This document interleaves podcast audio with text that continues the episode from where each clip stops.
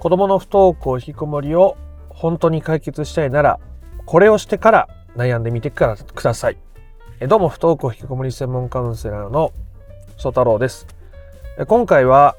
どうしてもね子供に学校に行ってほしいとかなんとか自分の意思で動き出してほしい家の外に出たり働いてほしい何かしら子供に変化が起きてほしい。でもまあその気持ちもなかなか手放せなかったりその思いによってさらに親御さんが悩んだり苦しんだりしているという時にもうこれしてからあ悩みましょうということをお伝えしていきたいと思います。なんでこんなことを言うかというと、まあ、これをしていくことが、まあ、本質的な解決になっていくわけですしこれをしてからあ悩まないと考えないと子供との適切な関わりも分かんなくなっちゃうんですね。なので今回の動画を最後まで聞いていただくと自分が今まず何に取り組むことがとても大事なのかっていうことが深く理解できると思いますしでそれがなんかすごく大変なことを辛い思いしてやんなきゃいけないとか全然そういうことじゃなくて解決の道はあるんだよってことが分かってくると思いますので、えー、興味のある方は最後まで不登校引きこもりを、えー、本質的に解決していきたいぞという人は最後まで聞いてみてください。ではまず何をしてから悩めばいいのかというその結論ですがそれは親御さん自身が幸せになってからですね、えー、幸せとか言ったって子供が不登校だし引きこもりで悩んでんだからそんな幸せになれるはずがない。と思うかもしれません。子供が学校に行ってくれたら私も安心できる。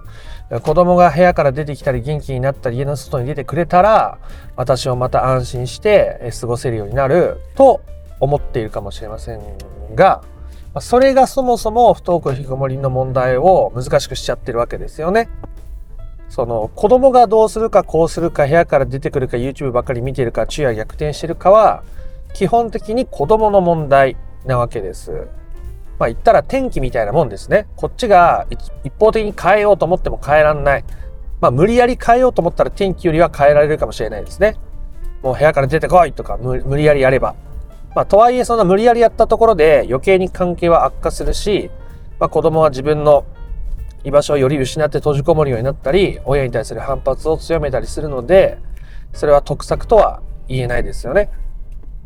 で、子供のことは子供に任せる。でもどうやって声かけたらいいんだろう。ね、こういう関わりいいのかなどうしていったらいいんだろうで、悩む。ね、あ気持ちはわかります。僕も非常に悩みやすい人間ですし、えー、いろいろぐじぐじ考えるタイプですが、まあ、とはいえできることっていうのは、自分のことになっていくわけです。どうしても。で、自分のこともちゃんとできてないのに、相手のことばっかり、なんかこうなってほしい、こうあってほしいっていうのは、まあ、余計に難しいですよね。私は何もする必要がない。相手が変わればいいのだ。しかもそれが天気とか、自分でコントロールできないものだったとしたら、余計にあのどうしようもこうしようもなくなっちゃうわけですよね。だからできることは山のようにあって、親御さんが幸せになることがもう本当に本当にめちゃめちゃにめちゃめちゃに大事なんです。だ親御さんが幸せって、まあどういうことなんだろうとか考えるかもしれませんけど、いや本当にシンプルに、うん、考えてみてほしいです。あの、じゃまずどう考えたらいいかですが、そ子供の不登校引きこもりで、あの、悩んでなかったとしたら、一体何してんだろう私。どんな気分でどんな生活してるんだろうってことを考えてみてください。この悩みをもしなくすことができたら、まあだからそれは子供が学校に行くっていうことを想定してもいいかもしれないし、えー、子供が学校に行かなくても、まあそれに振り回されないっていうところで想像してもいいと思います。その時に自分がどうしているかですね。いいですか？こここがすごく大事ですな。じゃあ子供とまた一緒にお出かけをしてとか、子供と一緒にまた食事をしてとか、子供を絡めたことじゃなくて、あなたがあどうしてるかを考えてみてください。なんでこれが大事なのかっていうと、この考えたことを今から行動に移していくことが大事なわけですね。それが親御さんが幸せでいるってこととつながってるからです。悩んでなかったら友達ともう少し私も食事行けるかなあどっか旅行行けるかなって考えられるんだったら今から旅行行ったりするのが一番手っ取り早い解決になりますね。で、それをやっていくことで、親御さんは自分の領域というものを強く持てるようになっていくわけです。自分の領域。今まで子供の人生、子供の将来のことを考えていたのが、自分の今の楽しみとか、自分の今の喜びみたいなものに置き換わっていくわけですね。そうすると、私はこれが好きなんだ。こういう時間が大事だ。自分にとってこれは必要なんだ。っていうことが意識できるようになるので、子供に何か必要以上にやりすぎるってことがなくなっていくんです。これが子供の要求にどこまで応えるのかとか、どう関わりたいのかっていうところの根本を作っていく部分なので、はちゃめちゃに大事なわけです。ね。あなたが今まで子供と関わっていたやり方が悪かったとか、そういうことを言いたいのではなくて、自分の状態が整ってないと、もううんともすんともどうともこうともならんわけです。でも自分の状態が整ってたら、まあ、正直どうとでもなるわけです。ね、どうとでもなる。まあ、それぐらい重要なことです。親御さんが幸せになる。例えば今までね、子供に先回りしてた。ね、学校どう進路は？ってやってた。でも、どんどん関係が悪くなっていく。という方が、あこうやって僕はこういう話をしたりとか、カウンセリングをして、じゃあ私はどうしようかなって言ってガーデニングを始めました。じゃあ私はヨガを習い始めました。じゃあ私は思い切って仕事を辞めました。とか思い切って仕事に行きましたって人もいますね。で、自分がこの悩みがなかったとしたら、こんな風に過ごしてるかなっていうことをやっていく。そうすると今まで子供が、うん、じゃあ今ご飯作ってよって急に言われた時に、まあご飯食べてほしいし作ろうかなって言って疲れながら作ってたのが、お母さん今日もう今から予定があるから作る時間ないよって。だからあこの、えー、冷凍食品食べといてねって言って置く。ちゃんと線を引く。ことによって、えー、子供にやりすぎない。こと。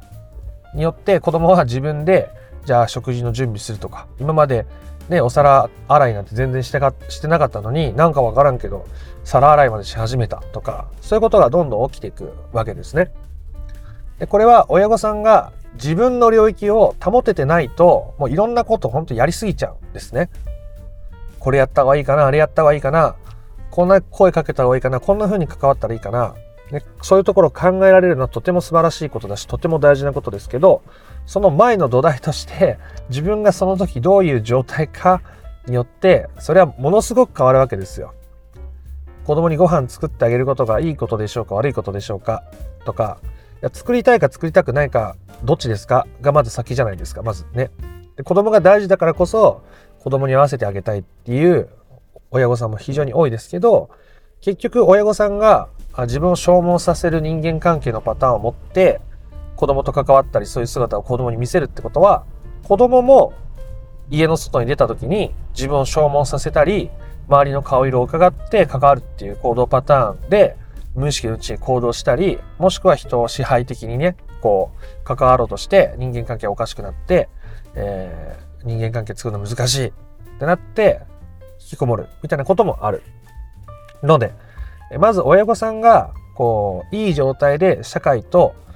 取り組む。社会と関わる。まあ、自分の人生を楽しむって言ってもいいですけど、ことが、子供に対して人生って楽しいよとか、人生っていいよ、こんないいことあるよっていうのを言葉にする100倍、何万倍と子供に伝えるものですね。今悩んでる、不登校引きこもりで家にいる子供に対して、親御さんが仕事大変、もう人間関係疲れてる、もう全然自分の人生いいことないって思いながら、ね、学校行くの大切なんだよとか、将来、ね、将来のために今頑張る、とっても大事なことなんだよって言っても、いや、そんなしんどい思いしたないじゃんって子供は思っちゃう。正直、あの、お母さんみたいになりたくないっていうお子さんもいらっしゃるんです。お母さんみたいになりたくないって。お母さんがそれだけ頑張って一生懸命真面目に働いている。周りの顔色を伺って生きている。一見素晴らしいようですが、自分を消耗させすぎてしまっているので、子供からすると大人になったらこんな大変な思いせにあかんのか。いや、マジ無理。私には僕にはもう耐えられない。からもう今もう無理。しんどい。頑張ってきた。もう無理。ってなってるわけですね。なので、えー、親御さんが今の自分をいい状態にしておくってことは一番子供に対してできる大切なことだと僕は思うわけです。それが一番の子供高校だと考えています。ね。子供が幸せだったら嬉しいじゃないですか親御さんも。それと同じように親御さんが幸せだったら子供も基本的には嬉しいわけですよ。なんでお前らばっかりずるいみたいなことを子供が言う時がありますがそれはそれまでのコミュニケーションとか信頼関係の作り方にちょっとつまずきがあったっていうところでその辺はいくらでも後からコミュニケーションを取っていく取り方距離の作り方ねそれも自分の領域をどれだけこう確保しておくのかってことを分かった上でやっていけば最終的には子供と和解できたり、えー、子供との信頼関係が取り戻されたり子供が自分で人生を生きていくとかそういうことが起きていくわけです。僕のクライアントさんでも本当にもう会話が皆無。話しかけてももう無視。っていう状態からあもう成人してるお子さんでしたけど最終的には自分で、えー、一人暮らしをして、えー、社会人になると言って、えー、就職の試験も自分で受けてきてで最後はあ母親その親御さんクライアントさんと一緒に、えー、夕食を食べに行ってね一人暮らしする前の日かなんかにでお子さんがその晩ご飯代出してくれて今までのことをいろいろこうお互い話したっていう機会を持てた方もいらっしゃいます。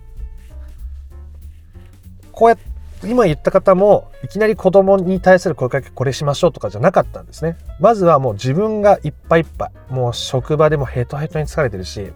もうくたくたでもまあ子供のことでいろいろ不安だでその状態でかかっても本当にうまくいかないのでまずは自分の状態を整えましょうっていうところから始まり最終的にはそういうところに行きつけたわけですね。結果的に。これが本当に大事。これをせずに不登校引きこもりの解決とか本質的な解決は僕はないと思うしで僕なんかちょっと語気強めに言ってますけど それってあの言ってることは親御さんが幸せになることがまず一番大事って言ってるんであの頑張って歯食いしばって子供からの暴力耐えてくださいとか頑張って歯食いしばって送りたくもない送迎学校送ってってくださいとか、そういうこと言ってるわけじゃないですからね。我慢してくださいってことは逆なわけです。今まで我慢してきたことをむしろやめるってことになるわけです。で、今まで我慢してきたことだけど、我慢できてきたことだから、親御さんからするとその我慢をやめること、自分の時間を優先するとか、あ家族とか旦那さんとか置いておいて自分が楽しみに外に出かけるっていうことに対して罪悪感を感じたり背徳感を感じたり私これでいいのかなって感じる方はいらっしゃいます。今まで自分に優しくしてこなかったから頑張ってないといけないと思ってたからそこに難しさを感じる方は非常に多いですけどただ自分を今より大切に扱っていくっていうことができていくと子供のこともより自然に大切に扱うことができていくので信頼関係も自然と取り戻されやすくなったり子供に必要以上な干渉をしなくなってより良い関係が築きやすくなるということでございます。ね。なので、え途中も話しましたが今の自分がもしこの悩みを手放していたとしたら何やってんだろうもうちょっとゆっくりのんびり過ごすかなと思ったらゆっくりのんびり過ごせばいいしとにかく今もそんなこと考えられないぐらい疲れちゃってるのかもと思ったらのんびりゆっくり休めばいいし。いや私実は本当は旅行に行きたいってずっと思っててでも子供が不登校だしなって思ってたんだったら思い切って旅行に行くのもいいし。そうやって、え今の自分があ本当はどうしたいのかっていうことに、え心が向いていくと子供の今どうしたいかというのも動きやすくなっていくのでもし不登校引きこもりを本質的に解決してしていきたい。でも悩んでも考えちゃう。まず、あなたが、まず、親御さんが幸せになる。自分のことを大切に扱う。ということをしてから悩んでください。その方が100倍早いです。悩悩んで悩んで関わり方。悩んで悩んで声かけの仕方。考えるよりも100倍早いし、100倍楽です。ね。あんまりこういう声かけしましょうだけでうまくいった人僕経験ないです。もういろんな土台が整った上でそういうことやればめちゃくちゃ効果ありますよ。めちゃくちゃスッキリするし。でもその土台がないとこにどんだけいい言葉だけ持ってきてももうそれは本当にうまくいかない。ね結局親御さんの心も揺れ動いたままになってしまうのでぜひそこのところを意識してもらえたらなと思います。今回の話が良かったなとか面白かったなと思った方は、いいねやコメントをしてみてください。不登校引きこもりの解決法について順序立てて知りたいよという方は、説明欄の URL から公式 LINE に登録していただくと、不登校引きこもり解決のための三種の神器という動画セミナーを無料でプレゼントしておりますので、よかったら受け取ってみてください。えー、チャンネル登録もよかったらしてみてください。えー、では、あなたの不登校引きこもりの問題が本質的な解決に至ることを心から願っております。また別の配信でもお会いしましょう。ありがとうございました。ソ太郎でした。